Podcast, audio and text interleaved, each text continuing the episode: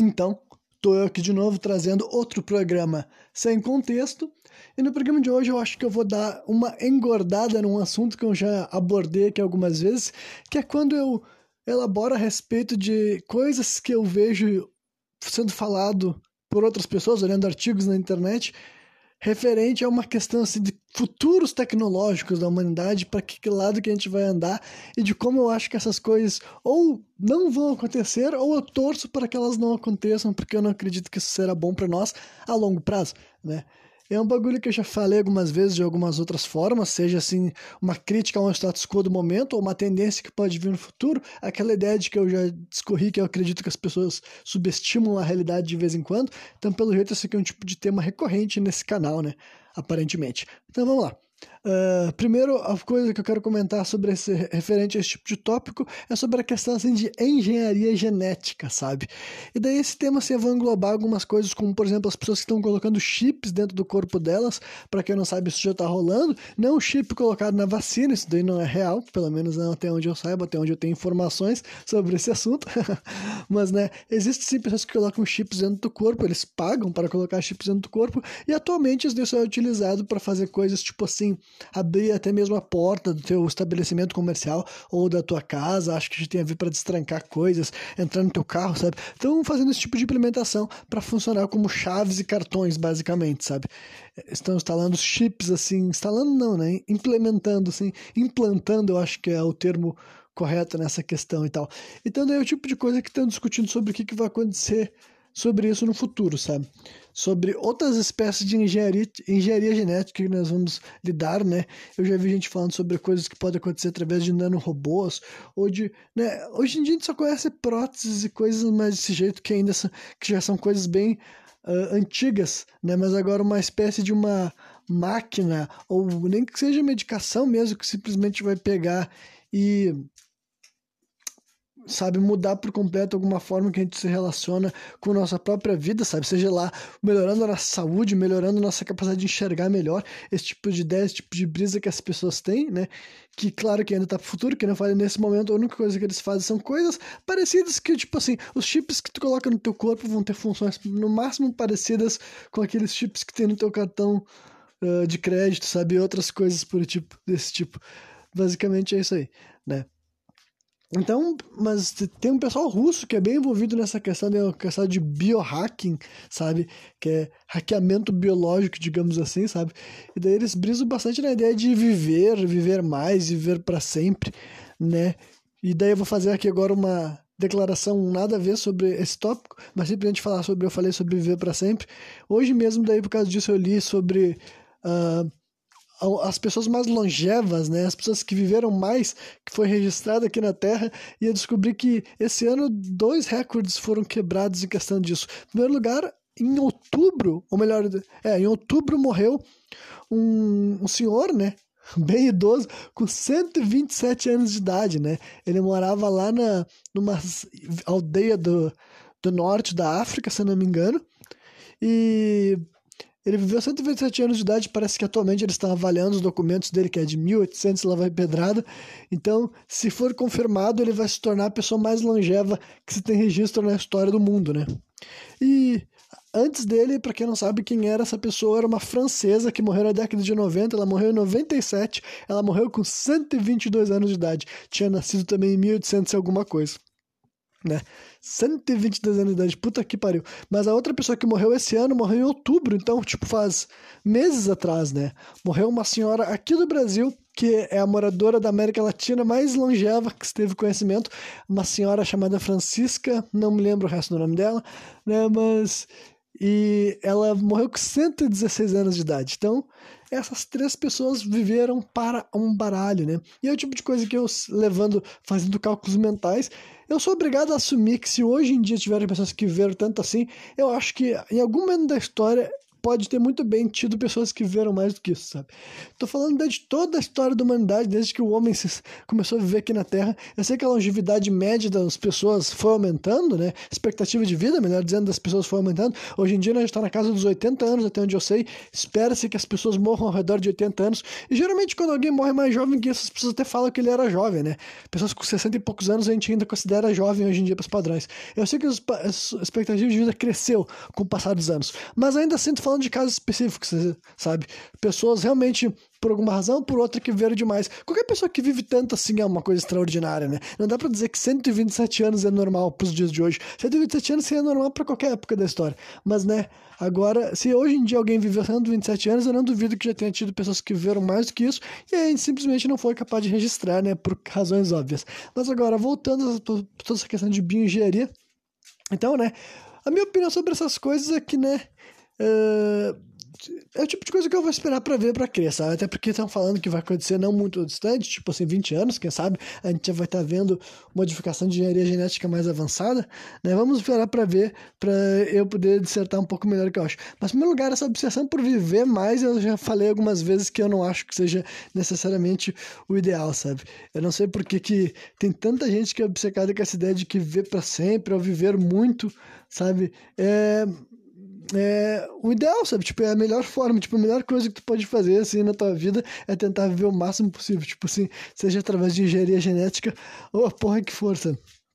Mas daí, outras coisas que eu vi falando sobre esse assunto daí e tal, antes de eu fazer toda uma, umas, uns contrapontos ou umas críticas sobre vários deles.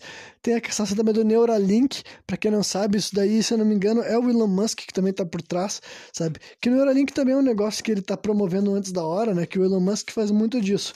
Ele fala que vai fazer algumas coisas que ele simplesmente não vai ter como fazer, mas ele diz que vai poder fazer, que daí ele atrai investimento, né? E esse Neuralink é um desses bagulhos que é basicamente uma internet dentro do teu cérebro, sabe? Que eu não sei se necessariamente seria com um chip mesmo, que eles iam colocar um chip no teu cérebro, ou simplesmente alguma outra forma de transmitir, mas seria nós poder acessar a internet basicamente com o nosso cérebro mesmo, com a nossa mente e tal. Parece que ele já tem uma empresa que está trabalhando nisso, entendeu? Mas o ponto é que, tipo assim, por que, isso daí não vai acontecer? Porque simplesmente a, a, a humanidade ainda não compreende a linguagem do, do pensamento, sabe? A gente ainda não tem forma de interpretar, a gente nem sabe o que se não, não, temos como codificar como é que funciona a linguagem do cérebro, a linguagem do pensamento humano, nem em idiomas, nem em alfabeto, no caso, e nem em códigos numéricos. Então, nenhuma forma que a humanidade sabe como compreender qualquer forma de comunicação, sabe? A gente não consegue fazer, transformar a linguagem do cérebro em código binário, a gente não consegue transformar a linguagem do cérebro em idioma, em alfabeto, sabe? Então, a gente ainda não tem como compreender isso, então simplesmente não tem como fazer uma tecnologia que faz esse serviço que o Elon Musk está sugerindo que ele vai fazer porque né, a gente ainda não, não desmem... foi, tipo, foi capaz de descobrir, né, de revelar essa linguagem do cérebro, e na minha opinião talvez isso nunca seja revelado, sabe? pelo menos não dessa forma, eu não acho que talvez, né, eu, eu acredito que algumas coisas da nossa vida, nessa realidade, talvez foram feitas para não serem necessariamente assim, desvendadas, digamos assim, sabe?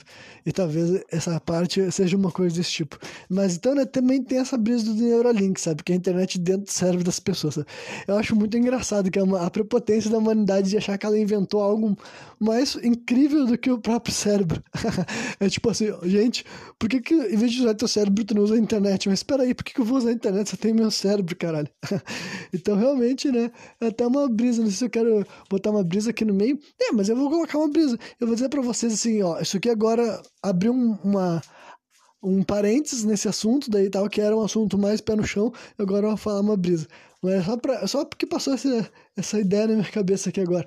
Pense que é o seguinte: se o cérebro humano é a ferramenta de maior poder que a gente tem e aquilo que pode fazer com que a gente, enfim, se conecte com nós mesmos, se conecte com o nosso mundo, se conecte com a nossa sociedade, enfim, nós tenhamos um maior grau de integração, tu inventar algo que faz com que as pessoas se desconectem dos seus cérebros, das suas capacidades de pensar e diminuam o seu interesse por descobrir e fortalecer a sua mente e tudo mais, para se redirecionar essa intenção de se conectar com algo para essa outra fonte, honestamente, para mim parece uma coisa realmente tipo boa se tu quer fazer mal para alguém, né? se tu reconhece que a raça humana precisa do cérebro dela para tudo, tu fazer, inventar uma moda, inventar um trend, inventar a ideia de que ela se desconectar do seu cérebro, se desconectar da sua mente, se desconectar dos seus pensamentos, é no mínimo algo assim que dá para enxergar como algo realmente ruim, sabe? Um ato vilanioso. Então, né, mas, como eu falei, foi só uma brisa, entendeu? Não foi, não quis dizer necessariamente que o Elon Musk seja um vilão que quer fazer a gente se desconectar com nossos cérebros, mas se alguém tem essa agenda de propósito, sabe? No mínimo, eu diria que essa daí é uma intenção de qualquer pessoa que quer te fazer viver desconectado da tua do teu esforço cerebral e das tuas capacidades cerebrais. Mas, né, isso daí foi uma, brisa, uma minha só para tornar o programa um pouco mais doido, que de vez em quando, ultimamente, não andava trazendo pautas fora da realidade, digamos assim. Mas, indo adiante, uh, só vou fazer um adendo sobre esse negócio, assim, de engenharia genética e tudo mais, sabe? Só para dizer assim que eu não acredito assim, tipo, por causa que quando eu tava vendo o, pessoas falando sobre essa ideia foi tipo assim, ah, que também eles falaram que poderia ser bem no futuro, sabe? Mas até problemas assim de saúde, sabe? Porra, a pessoa tem um problema de saúde, ou problema de aparência, ou, problema assim de capacidades físicas tu vai resolver com engenharia genética, sabe? A gente vai ter na ponta da, as pessoas todas vão ser examinadas regularmente, vai ver o que ela precisa, ela vai estar sempre recebendo balanceamento químico para se tornar mais saudável, sabe, com a visão melhor e com o corpo dele funcionando e tudo mais. E do tipo de coisa que eu fico assim, eu não sei, pra começar, eu também não sei se vai acontecer, é o tipo de coisa também que, todas essas coisas daí eu posso parecer um velho falando dessas coisas, mas sabe, eu só acredito vendo, realmente, assim, se a gente vai virar uma, ver uma sociedade que somos super soldados, estilo Capitão América, assim, sabe, e as pessoas não têm mais problemas que eu me acostumei ver outros seres humanos tendo, sabe, e coisas como óculos serão aposentados porque tu vai poder curar a visão das pessoas com chips ou máquinas ou nanorobôs, sabe, esse tipo de coisa que eu só posso acreditar mesmo quando estiver vendo. Mas entrando na brisa de que vai acontecer, eu também não necessariamente eh, considero essas coisas como boas, né? Alguns outros programas eu já mencionei como eu acredito que a raça humana só chegou até aqui viva por causa da nossa Tipo, porque enquanto máquinas nós somos muito boas já, sabe? Nós temos sempre tivemos capacidades físicas excelentes para conseguir se relacionar com o nosso ambiente, sempre tivemos cérebros muito bons para conseguir tirar proveito dos nossos recursos e tirar enfim, se unir, criar grupos e criar laços e uh, negociar e fazer acordos políticos e prosperar de uma forma ou de outra, sabe? Não de maneira perfeita, não sem qualquer, sabe? Não sem problemas na, na estrada, mas com o ponto que a gente está vivo, né? Durante um bom tempo já. E eu acredito que a nossa sobrevivência com certeza teve no fato de que nós mantínhamos os nossos uh, instintos e os nossos corpos e as nossas mentes apurados de acordo com o ambiente, com a realidade que a gente vivia, sabe? Seja se nós fôssemos pessoas que viviam num cenário mais assim distante desse mundo urbano, né, um cenário assim já num ambiente assim natural, né, ou então, se fosse uma pessoa que está vivendo numa realidade mais moderna, mais contemporânea, com perigos, ou questão de salubridade, ou questão de riscos de vida ou morte, sabe? Enfim, de um jeito ou de outro, a raça humana se adapta e se ajusta e fica forte naquilo lá. E todo mundo sempre tem as suas cruzes pessoais, sabe? Tendo limitações físicas ou outro tipo de coisa, basicamente todo mundo sempre tem que dar um jeito de trabalhar com aquilo que tem. Então, essa ideia de a gente se distinguir, todo mundo poder fazer todas as coisas de maneira tipo assim, não que as pessoas tenham que ter problemas, sabe? Mas eu quero dizer que as diferenças e, sabe, as nossas peculiaridades, as questões assim, desse tipo, para mim, acho que fazem parte, é tão parte da estrutura humana como qualquer outra coisa, sabe? Da mesma forma como envelhecer, da mesma forma como morrer, que muita gente se assusta, assim, e tal. Para vocês terem uma ideia de porque tem gente que compete com essa ideia, é que dizem que essa questão de envelhecimento sabe? As pessoas entendem por que, que as pessoas envelhecem, sabe? A ciência compreende o que está acontecendo com o processo de envelhecer e se a gente descobrisse alguma forma de impedir o processo de envelhecimento, nós poderíamos estender a vida das pessoas. Mas né, é uma coisa que eu já falei que eu não consigo entender como que seria bom para o planeta, sabe? Como que a gente fazer com que a nossa população vivesse cada vez mais, sem qualquer critério para isso, só porque nós podemos, isso vai fazer que o mundo seja melhor e que mais precisam ser felizes, sabe? Simplesmente porque, né, o mundo tem espaço, é limitado, o mundo tem recursos, né?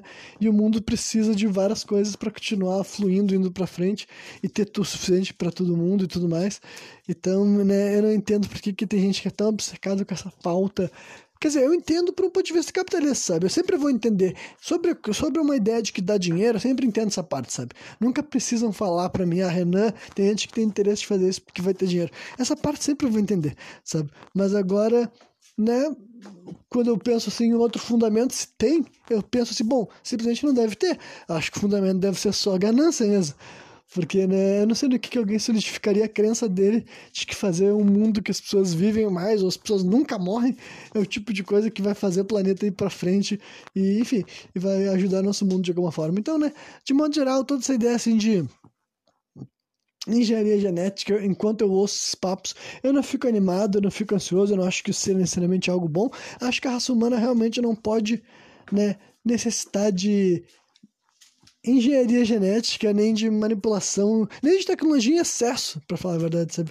Acho que a raça humana nunca pode esquecer que nós somos também ferramentas, o nosso cérebro também é uma tecnologia, e nós temos que estar sempre fazendo uso disso o tempo inteiro, regularmente, né? Não achar que tudo que nós somos, tudo que nós podemos fazer pode ser substituído, porque honestamente eu acho que se a raça humana começar a enfraquecer, né, se tornar menos competente, seja fisicamente, porque acredita que não precisa se fortificar das formas que a raça humana sempre foi capaz de fazer, sabe? Através do trabalho, através da repetição, através da prática, e não através de uma correção automatizada que a ciência ou a tecnologia pode nos proporcionar, né?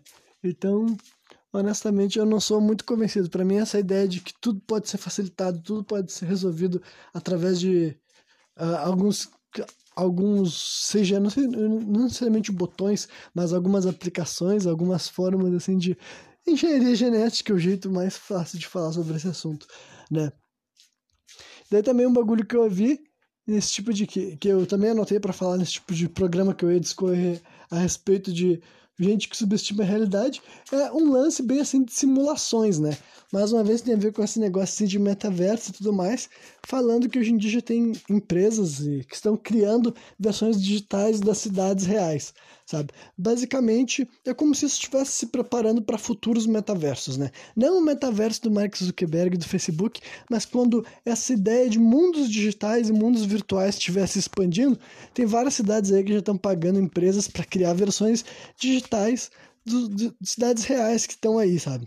Tudo que a gente é capaz de enxergar numa cidade foi botar um plano digital para fazer várias coisas, como por exemplo assim, digamos assim, a ideia de turismo digital, sabe? Tu poder visitar uma cidade em, tipo, realmente, entre aspas, sabe? Que eu falei, eu não consigo acreditar que algum dia nós vamos ter experiências que realmente simulam de maneira real, convincente e que na prática tem o mesmo efeito, sabe? Exatamente, indiscriminadamente, a pessoa fazendo uma viagem virtual, fazendo uma viagem presencial, não tem nenhuma distinção. Eu não acho que isso algum dia realmente vai acontecer. Mas ainda assim, esse tipo de coisa, mas outra coisa que eles levantaram é que tu criando esses ambientes, tipo assim, virtuais e tu conseguindo colocar neles assim dados que façam com que ele se comporte que nem é a realidade, isso também seria mais no futuro, quando a tecnologia estiver ainda mais aprimorada, mas né, para esses cálculos de tecnologia, eles fazem aqueles tais de cálculo de exponencialidade, sabe? Que dizem que a tecnologia sempre vai acelerando cada vez mais no processo dela. Então, esse tipo de coisa que eles estão imaginando, eles estão assumindo que a, o quanto que vai ter avançado nos próximos 10, 20, 30 anos, por exemplo, né?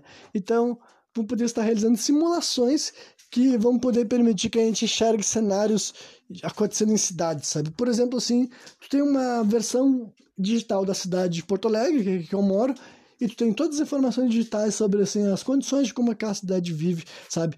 Recursos que ela gasta, energia, saúde, segurança, enfim, tu tem todo um cenário virtual ali que, que é como se fosse uma representação digital de como é essa cidade na prática. E disso tu tem tudo isso representado de maneira uh, fiel, né? Aí tu pode fazer alterações nesse cenário, digamos assim, mudanças realmente na lei da cidade, alguma coisa desse tipo, e simular, sabe? Simular cenários, o que, acontece se mudar tal coisa, se mudar tal recurso, sabe? E daí tu vai ter uma ferramenta que te permite simular várias e várias coisas e depois tu tenta fazer escolhas mais acertadas com isso daí. Tipo assim, como se fosse um oráculo, sabe? Como se tu pudesse realmente, assim, prever o futuro, entre aspas, sabe? O ponto aqui, né?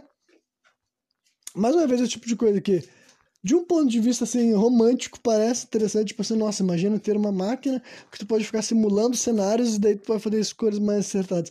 Mas é o tipo de coisa que tu se pergunta realmente na prática como é que realmente aconteceria sabe? Se as pessoas tipo se isso daí seria tá então isso daí seria o nosso guia? Tipo a gente só ia todo mundo ficar simulando e o que a máquina dissesse que é o melhor cenário a gente ia seguir e né? E daí entra naquela coisa, está aí, realmente essas coisas iam funcionar na prática da mesma forma que na simulação, a simulação seria precisa a ponto de que a gente estaria seguro seguindo essas regras, e se a gente seguisse, quem sabe a gente não estaria, como posso dizer assim, uh, reproduzindo aquilo que a máquina previu antes mesmo da gente ter tomado, tido direito de escolha, por exemplo, sabe? Então, para mim, já aparece um monte de problemática nessa ideia de ter algo que simplesmente vai simular e através de simulação isso é o suficiente para a gente pegar e seguir aquilo lá, sabe?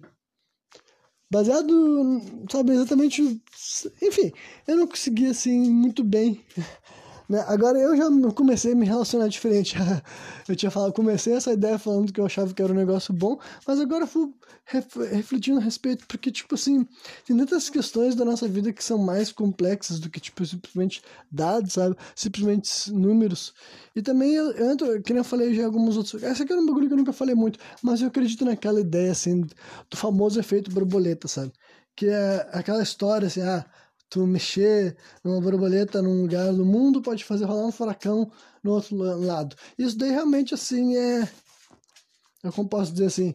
É, é de forma literal, digamos assim, sabe? É aquela coisa de que uma, o vento que vai gerar uma corrente de ar que vai refletir, vai rebater e vai, vai desencadear uma infinidade de elementos que no final de tudo isso culmina com uma tempestade de altas proporções e faz um furacão, sabe?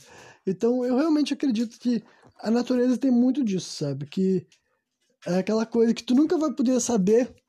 É como se cada atitude que tu toma, cada palavra que tu fala, como se tu tivesse criado várias diversões alternativas, onde tu não falou aquilo naquele momento, tu não fez aquilo naquele momento, e as coisas mudam drástica, drasticamente, sabe? E é o tipo de coisa que simplesmente tu não tem como saber, porque, né? Uh, é que nem eu falei, se fosse simulações, como é que é, quanta, quantas, quantos cenários possíveis uma simulação poderia acertar, sabe? Porque várias vezes na forma que a gente vai se comportar, nem a gente sabe porque a gente vai agir daquela forma específica, sabe? Porque em algum momento da nossa vida a gente está caminhando mais rápido ou mais lento. E essas coisas fazem toda a diferença no final das contas, sabe? O lugar que tu vai estar, tá, aquela velha história de lugar, a pessoa errada no lugar errado a pessoa certa no lugar certo, sabe?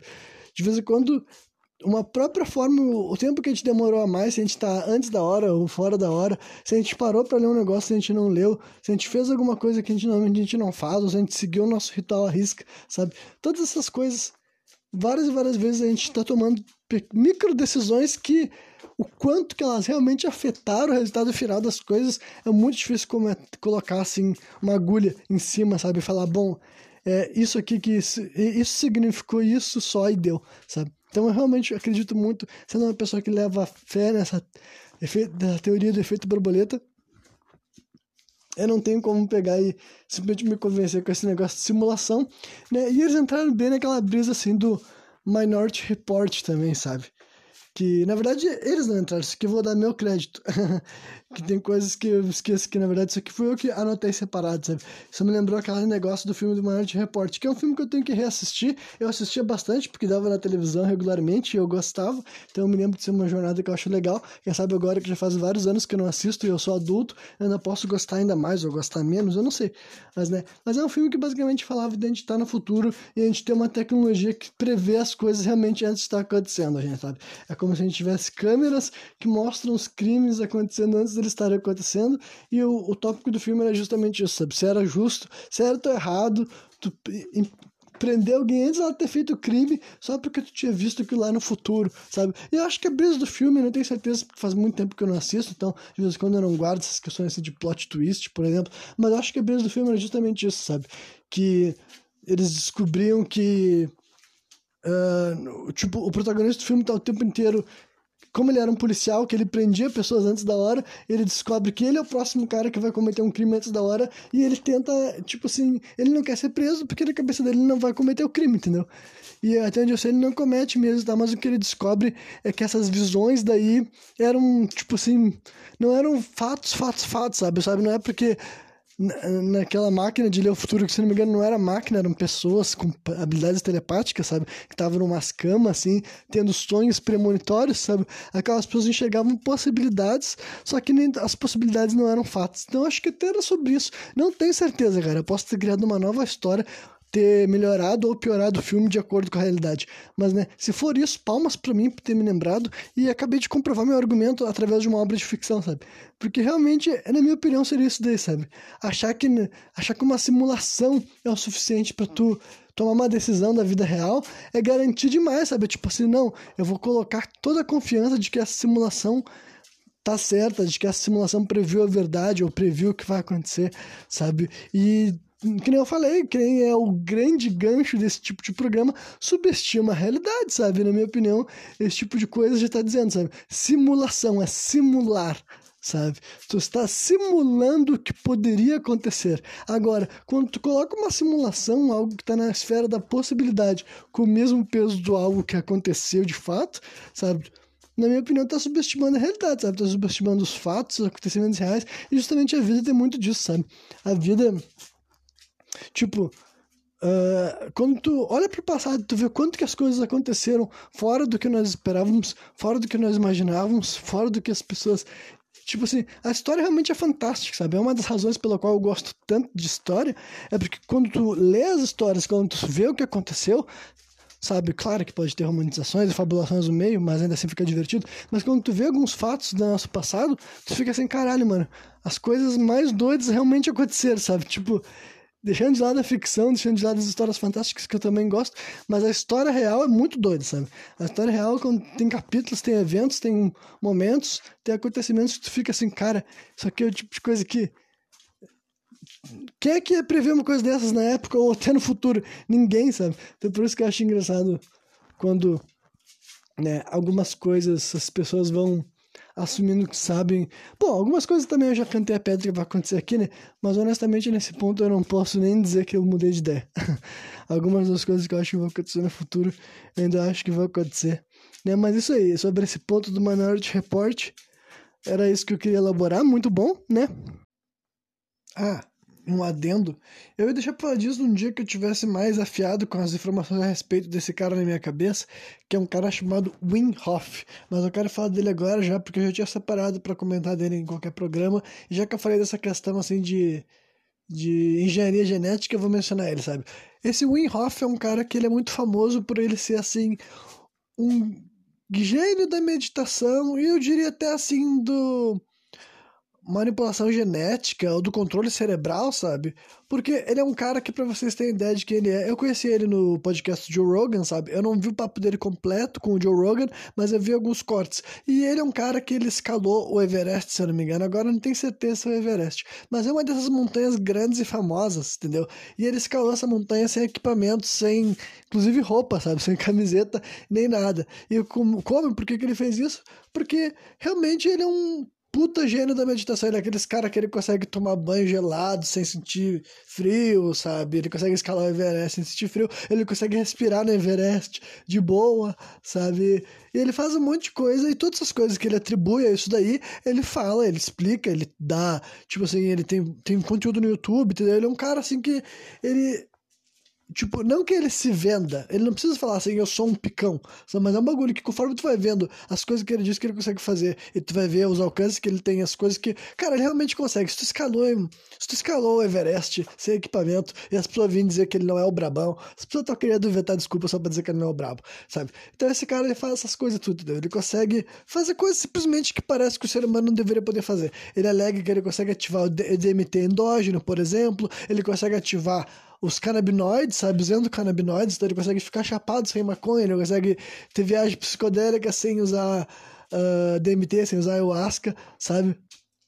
Ele faz meditações insanas nos lugares super gelados.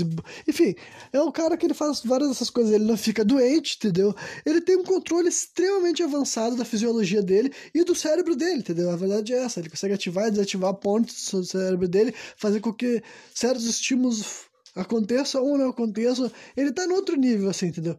Como e por que, que ele chegou até isso daí, eu também não tenho certeza, sabe? Mas o ponto é só esse, mostrar pra vocês que esse tipo de cara existe, então é por isso que tipo de coisa que para mim a ideia de engenharia genética é meio que muito inferior ao que esse cara daí tem para nos ensinar, entendeu? É o tipo de coisa que eu acho que a gente vislumbrar uma sociedade que tenta alcançar essas coisas, entendeu? Eu, particularmente, eu ainda só faço exercício assim, de respiração. Eu gostaria de estar fazendo yoga, porque é um bagulho que eu sempre adiei estar fazendo e eu nunca comecei a fazer, sabe? Mas exercício de respiração, pelo menos, eu já estou incluindo na minha rotina, sabe? Mas, né? A verdade é que o nosso corpo pode fazer um monte de coisa fantástica, sabe? Tem um monte de coisa que a gente pode desbloquear, a gente pode ter acesso. Só que, cara, isso aqui nem que tô, isso aqui nem é magia, entendeu? Mas eu vou incluir até a magia nessa história. Todas essas paradas de meditação, de capacidades cerebrais, fisiológicas, sabe? Capacidades e até a questão da magia, da bruxaria, espiritualidade junto, entendeu? É uma coisa que tem muita gente que não entende é o seguinte, as pessoas as pessoas nunca esperam que vão conseguir fazer quase nada sem esforço, sabe? Ninguém assume que vai conseguir fazer, vai saber tocar um violão sem se esforçar. Ninguém assume que vai conseguir fazer, ficar com um corpo atlético sem se esforçar. Ninguém assume que vai conseguir se formar na faculdade sem se esforçar. Então, por que vocês acham que essas outras coisas seriam diferentes, sabe? Por que vocês acham que o caminho da espiritualidade, o caminho da meditação, o caminho desses enfim, esse tipo de esforço necessário para obter alguma espécie de retorno nessas práticas, sabe, seria fácil. Porque eu vejo muita gente querendo desacreditar esses negócios porque não conseguiram, porque não deu certo, porque. Ah, porque isso, porque aquilo. Cara, várias dessas coisas não tá nem mais na esfera da discussão, sabe? É tipo o lance da respiração, o tipo o lance da meditação, o tipo o lance do yoga, que tem gente ainda querendo discutir, bater boca com essas coisas que simplesmente, sabe? Várias dessas coisas eu não tô pronto para incorporar, ou eu não tenho a dedicação necessária, ou a concentração necessária principalmente, mas um, um dia eu faço, falo mais especificamente dos, dos problemas ou das, melhor, problemas acho que não é o termo certo, qual é aquela das condições que eu acredito que eu posso ter ou não, mas eu deixo bem claro que são apenas crenças, não são diagnósticos clínicos. mas, né. Então, né, Winhoff, Brabão, capacidades incríveis, engenharia genética balela, a gente tem o cérebro, que é uma coisa muito mais fantástica do que qualquer chip que alguém pode colocar no teu corpo. Nunca se esqueça disso. E daí, que mais assim?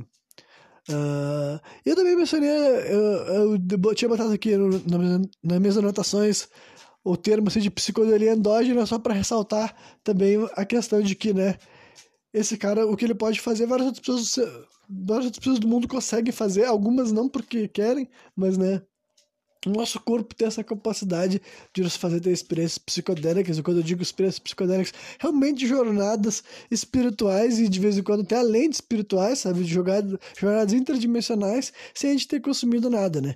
O DMT é gerado de maneira endógena e como geralmente tu não tá fazendo testes, não tem como saber.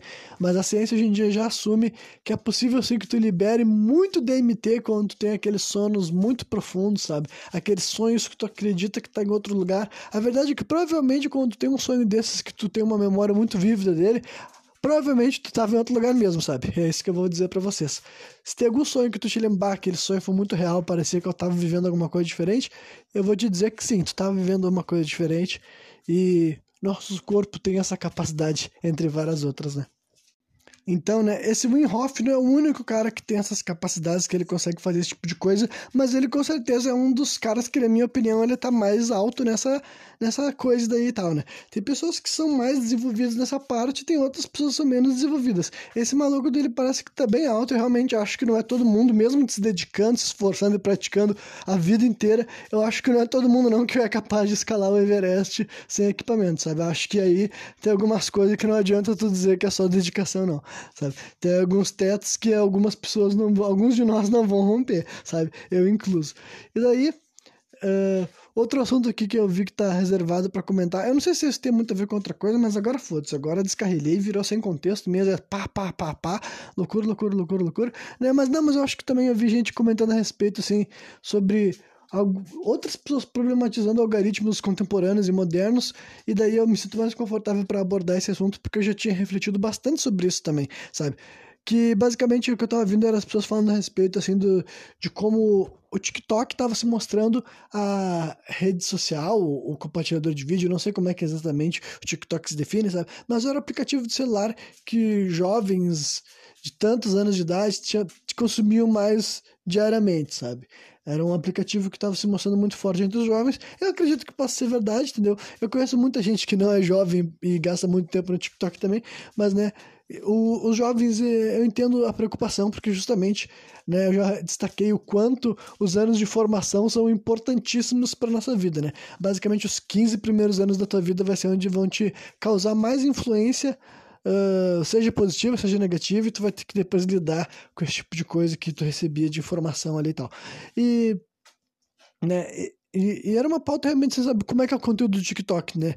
Ele é muito rápido e além disso ele tem um algoritmo que ele te dá mais do mesmo, né? Ele é um algoritmo que ele rapidamente descobre o que tipo de coisa prende tua atenção e ele tenta te mandar várias e várias e várias vezes a mesma coisa, o mesmo tipo de conteúdo, infinitas vezes e tudo mais, né? E daí, realmente era um papo que eles problematizavam essa parada um pouco que eu vou problematizar. Então, em primeiro lugar, eu vou começar fazendo aqui um disclaimer também. Se alguém que tá me ouvindo consome TikTok, gosta do TikTok, olha, não é uma crítica pessoal, não é uma ofensa a ninguém que usa o TikTok, entendeu?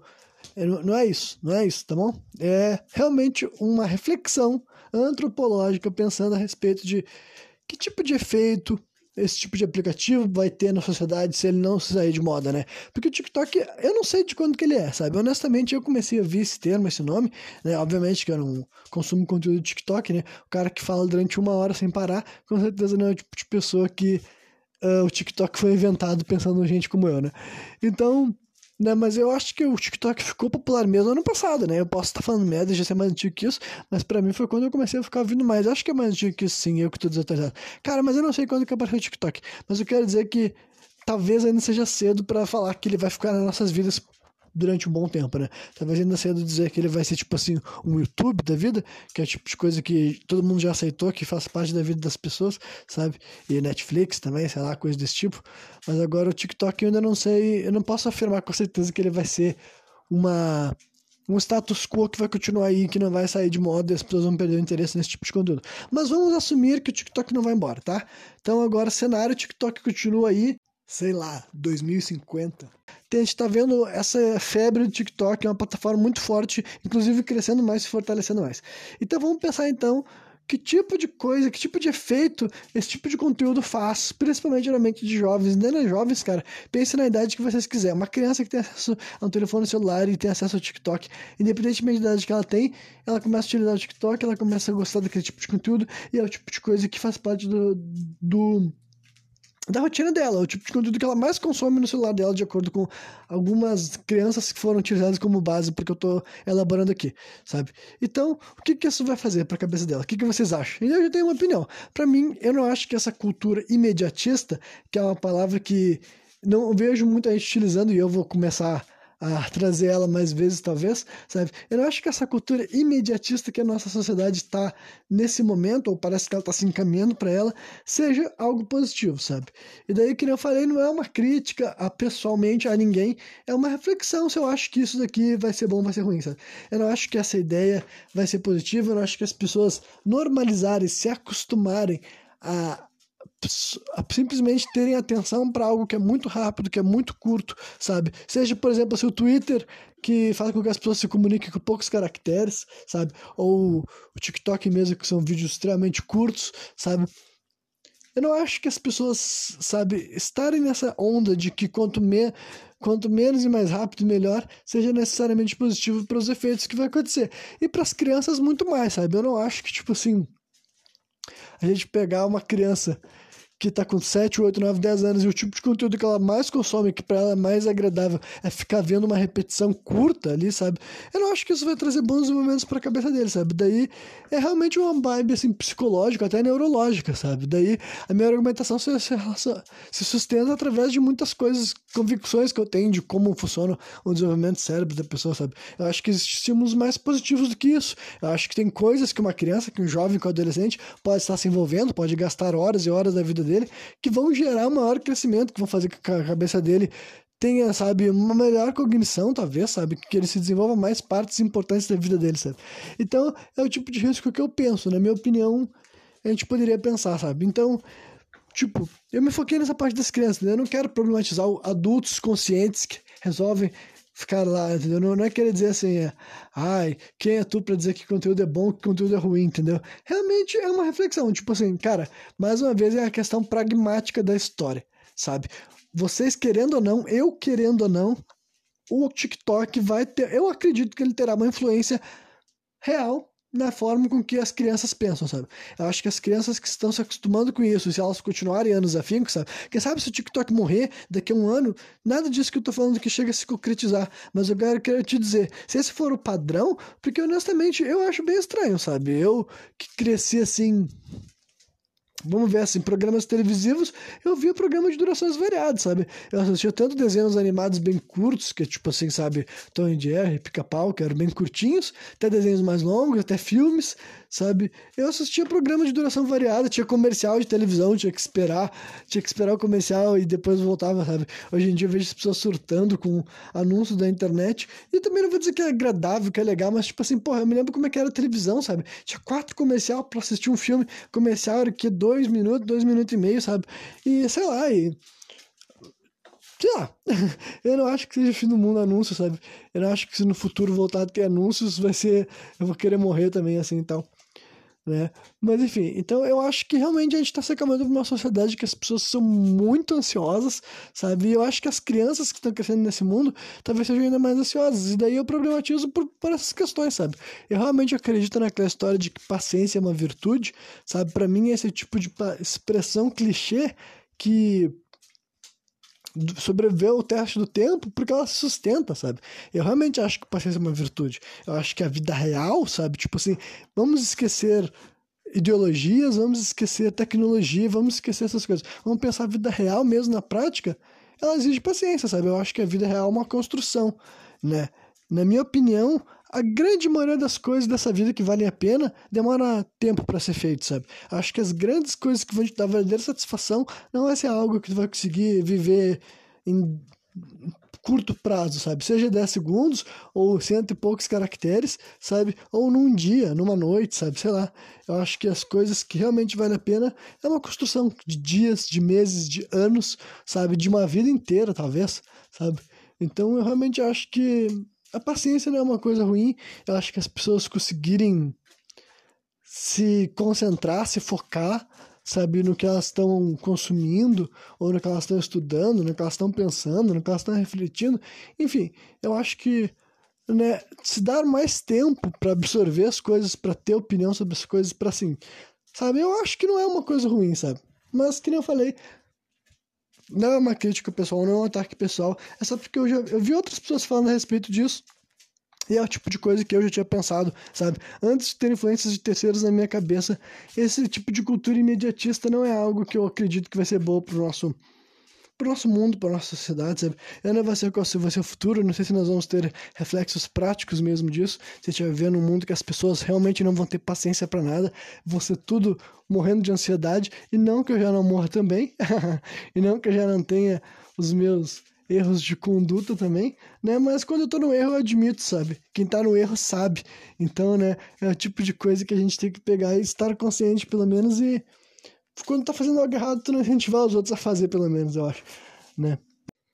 Mas, né, eu não acho que o foco, a concentração, a capacidade de ficar presente no momento será perdida por completo da sociedade, até porque, né, eu já falei aqui várias vezes que, na minha opinião, a vida é sempre uma luta, sempre, uma, sempre cíclica, as coisas sempre estão em constante mudança, sabe?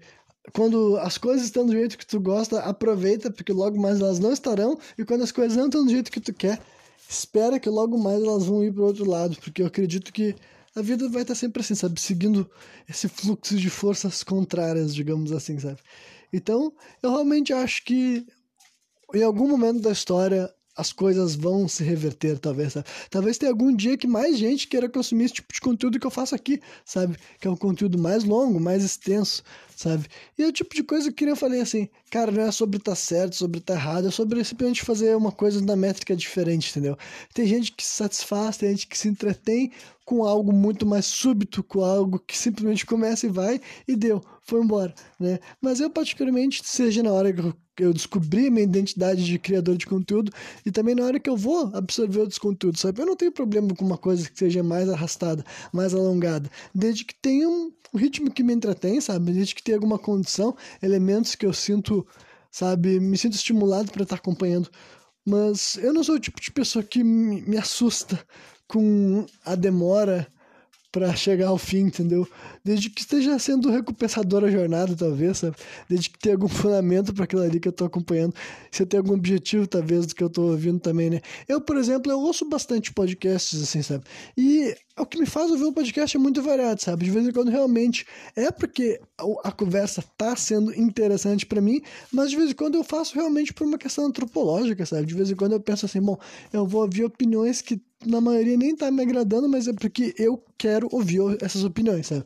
Eu preciso ouvir pra que, tipo assim, Acho que essa é uma das coisas boas que a internet proporciona pra gente que nem eu, que é assim, ó, eu talvez não teria estômago para ouvir pessoalmente coisas que eu ouço na internet, entendeu? Talvez se eu tivesse que interagir com um ser humano que tá falando certas coisas que eu consigo ouvir através da tela, eu ia sair de perto, até porque na vida real é assim, então, acho que tu não precisa ficar Tu não precisa interagir com alguém que tu não gosta, que tu não se dá bem, ao mesmo tempo que não precisa xingar os outros também. Tipo assim, cara, tem gente que vai pensar um monte de merda que tu acha absurdo e simplesmente você não tem que interagir. Mas, né, o ponto é que eu tenho que saber o que, as pessoas acreditam, sabe? Como eu não sou uma dessas pessoas e provavelmente eu não vou andar com uma dessas pessoas, pelo menos eu tenho que ouvir o que as pessoas falam, tenho que ver os posicionamentos, sabe? E também para conhecer gente diferente. Eu gosto de ouvir, assim, opiniões de gente que sabe, de posições diferentes, de origens diferentes, sabe, para ver se o que, que, tem de original ali, sabe, o que, que eu vou ouvir que eu nunca tinha ouvido antes, será que eu vou ouvir algo novo, será que eu vou ouvir que essa pessoa tá vindo com vários discursos que eu já escutei várias vezes, será que eu vou conseguir enxergar, sabe, através das máscaras, as máscaras sociais, né, que eu acho que até vai ser o assunto que eu vou terminar isso nesse programa de hoje, que tipo assim, simplesmente não tem nenhum contexto com nada que eu falei até agora, mas é isso aí, que eu falei, né? O Legítimo é um programa sem contexto, esse, esse aqui acabou se tornando, né? Então, realmente, acho que há uma possibilidade uh, de algum dia a internet se voltar para outro tipo de conteúdo, sabe? Simplesmente porque, né? É que eu falei, é difícil prever, sabe? Eu já descobri que a realidade é muito doida, sabe? Mas, honestamente, a minha decisão de ter continuado fazendo isso aqui nem foi por achar que um dia as coisas podem mudar, sabe? Simplesmente porque eu peguei gosto por fazer, como eu falei há muito tempo atrás, quando muito nem tanto tempo assim, nem, fechei nem um ano que eu tô fazendo esse programa, caramba. Mas, né, como eu falei no começo desse podcast aqui, uh, eu sempre fui de falar sozinho, entendeu? Então, se eu não estivesse gravando isso aqui, todas essas brisas sobre essas ideias, todo esse raciocínio estaria se perdendo no ar, que nem eu sempre fiz, sabe? Desde os meus sete anos de idade. Então, agora, pelo menos, eles estão ficando registrados. E, honestamente, eu não sei como é que as pessoas percebem, sabe? Eu não sei se as pessoas acham papo de doido, papo de louco, mas, né? É isso aí. então, né? Essa é o que eu tinha para falar sobre esse lado aí do dessa cultura imediatista e que eu acho que algum dia talvez as coisas podem se inverter como se inverte sobre absolutamente tudo. Mas, ah, sim, máscaras sociais. Vamos concluir nesse assunto que não tem nada a ver com nada que eu falei disso até agora, mas, né, esse também deve ter sido algum tópico que eu mencionei em algum momento lá atrás, entendeu? Mas eu vejo que eu fico revisitando vários temas diferentes, porque, na verdade, sempre acabo ouvindo outras coisas sobre aquilo lá e eu reflito de novo sobre outras coisas e de vez em quando eu me lembro de assuntos que eu poderia ter elaborado mais e eu não elaborei, então eu vou preenchendo com esse tipo de pauta, né? Então, eu vi um debate assim, de umas pessoas que estavam querendo assim, se convencer do bagulho que eu já tentei estabelecer, que eu não concordo muito, que é a ideia de que tu, tu pode ou tu tem como ser uma pessoa em todos os momentos da tua vida, sabe? Tu pode sempre ser a mesma pessoa, expor as mesmas facetas e ter as mesmas. Enfim, todos os lados teus, todos os momentos. E, tipo, é o tipo de coisa que simplesmente não é real, sabe? Tipo, as pessoas usam máscaras sociais. Nós sempre usamos máscaras sociais para viver em grupo, sabe? Sempre que tu tá se relacionando fora da tua casa, fora do teu espaço seguro, que é tu sozinho contigo mesmo, o teu cérebro já entra em outro modo. Quando tu tá num ambiente de trabalho, então, ele vai entrar em outro modo. E quando tu tá diante da tua família, ou quando tu tá sozinho com uma pessoa que tu tem um relacionamento amoroso, ou quando tu tá se relacionando com teus filhos, sabe? Nós temos várias máscaras que as pessoas estão vestindo. E a, questão, assim, a máscara pode parecer que é uma mentira, pode parecer que é uma farsa. Se as pessoas não gostam desse termo, usem a expressão que vocês quiserem, mas com certeza tem uma variação de três jeitos, até de opiniões, talvez, sabe? De sentimentos que tu transmite à tona, sabe? Tu pode, justamente porque, né? É isso que é um ser humano, sabe? Nós somos pessoas muito robustas, sabe? Em questão de reações, de personalidade e de gostos, enfim.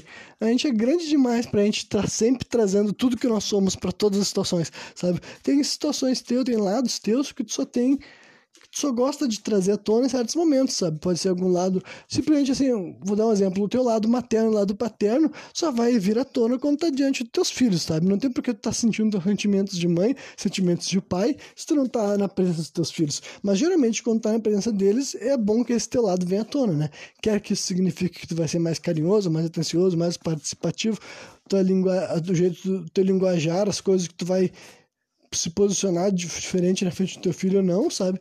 Tudo isso daí vai vir junto com aquele momento. E o mesmo vale para várias outras situações, sabe?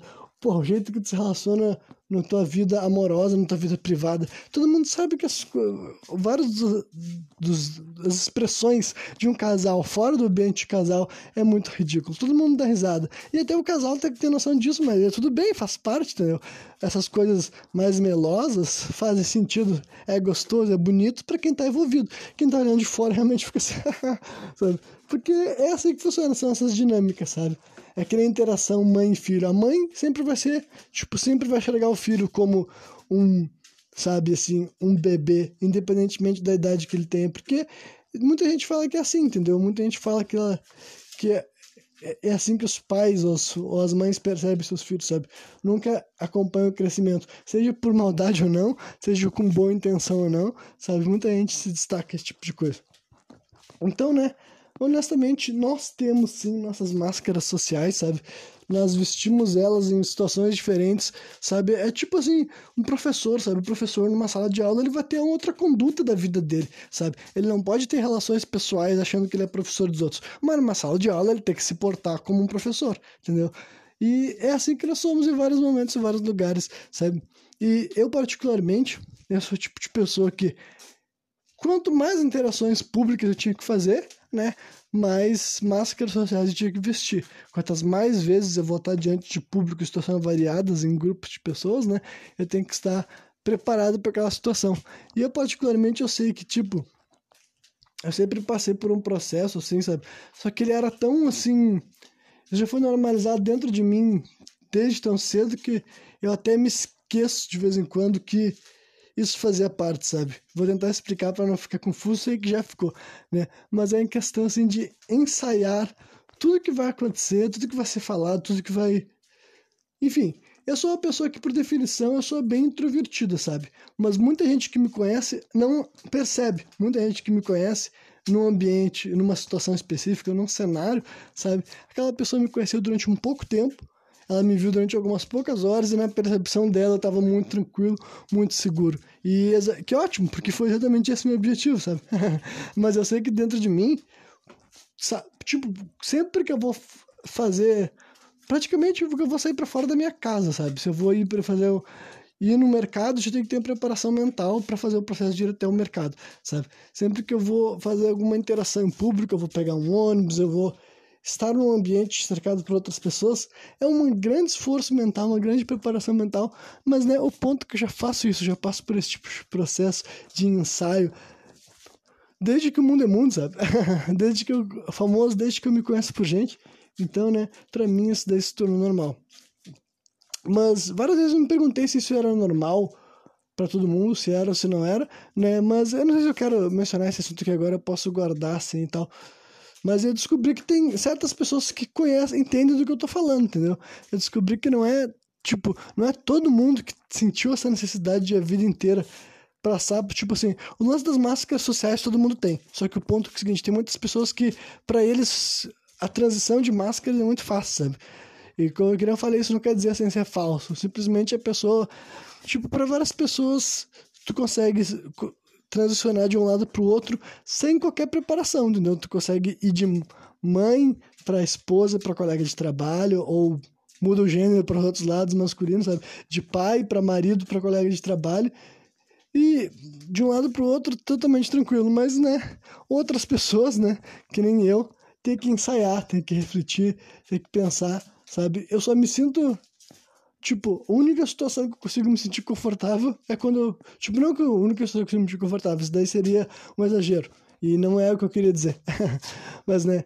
Tipo, a única situação que é pra mim é fácil estar é sozinho, entendeu? Quando eu sei que eu tô sozinho, é o único momento da minha vida que eu não preciso de qualquer preparo. Mas agora, se eu vou estar interagindo com outro ser humano, já começa preparos. Seja se for um ser humano, dois seres humanos, três seres humanos, sabe? Depende do que já é de ser humano, depende de como vai ser a interação. Para mim, eu sempre soube que existia essa etapa de preparação dentro da minha cabeça, sabe? Só que é o tipo de coisa, né? Que tu lida com aquilo lá há tanto tempo que de vez em quando tu se esquece que, peraí, será que para todo mundo sempre foi assim? E hoje em dia, conforme eu fui refletindo sobre isso, eu descobri que não. eu fui, né, recolhi informações suficientes para saber que tem um monte de gente que consegue fazer essa transição de espaço, né? Mas eu sou, então, eu sou esse introvertido que engana muito bem, sabe? Eu sou esse introvertido que já planejei tanto, já me exercitei tanto, já, tipo assim, até o jeito que eu me expresso, sabe? Aqui no, no podcast também adquiro uma máscara social, eu também adquiro uma forma de me expressar, sabe? Aqui já é diferente porque já, o meu cérebro já tá num estado de, tipo assim, de estar tentando me comunicar com uma grande audiência, até os termos que eu uso, sabe? Várias das coisas que eu trago para esse tipo de programa não é exatamente como é que eu interagiria na vida real. E eu tenho noção disso. Então, né, eu sei como é que eu vou me posicionar em diferentes situações, em grupos diferentes, né, momentos diferentes, e vários deles, tipo assim, já foram ensaiados previamente há muito tempo, entendeu?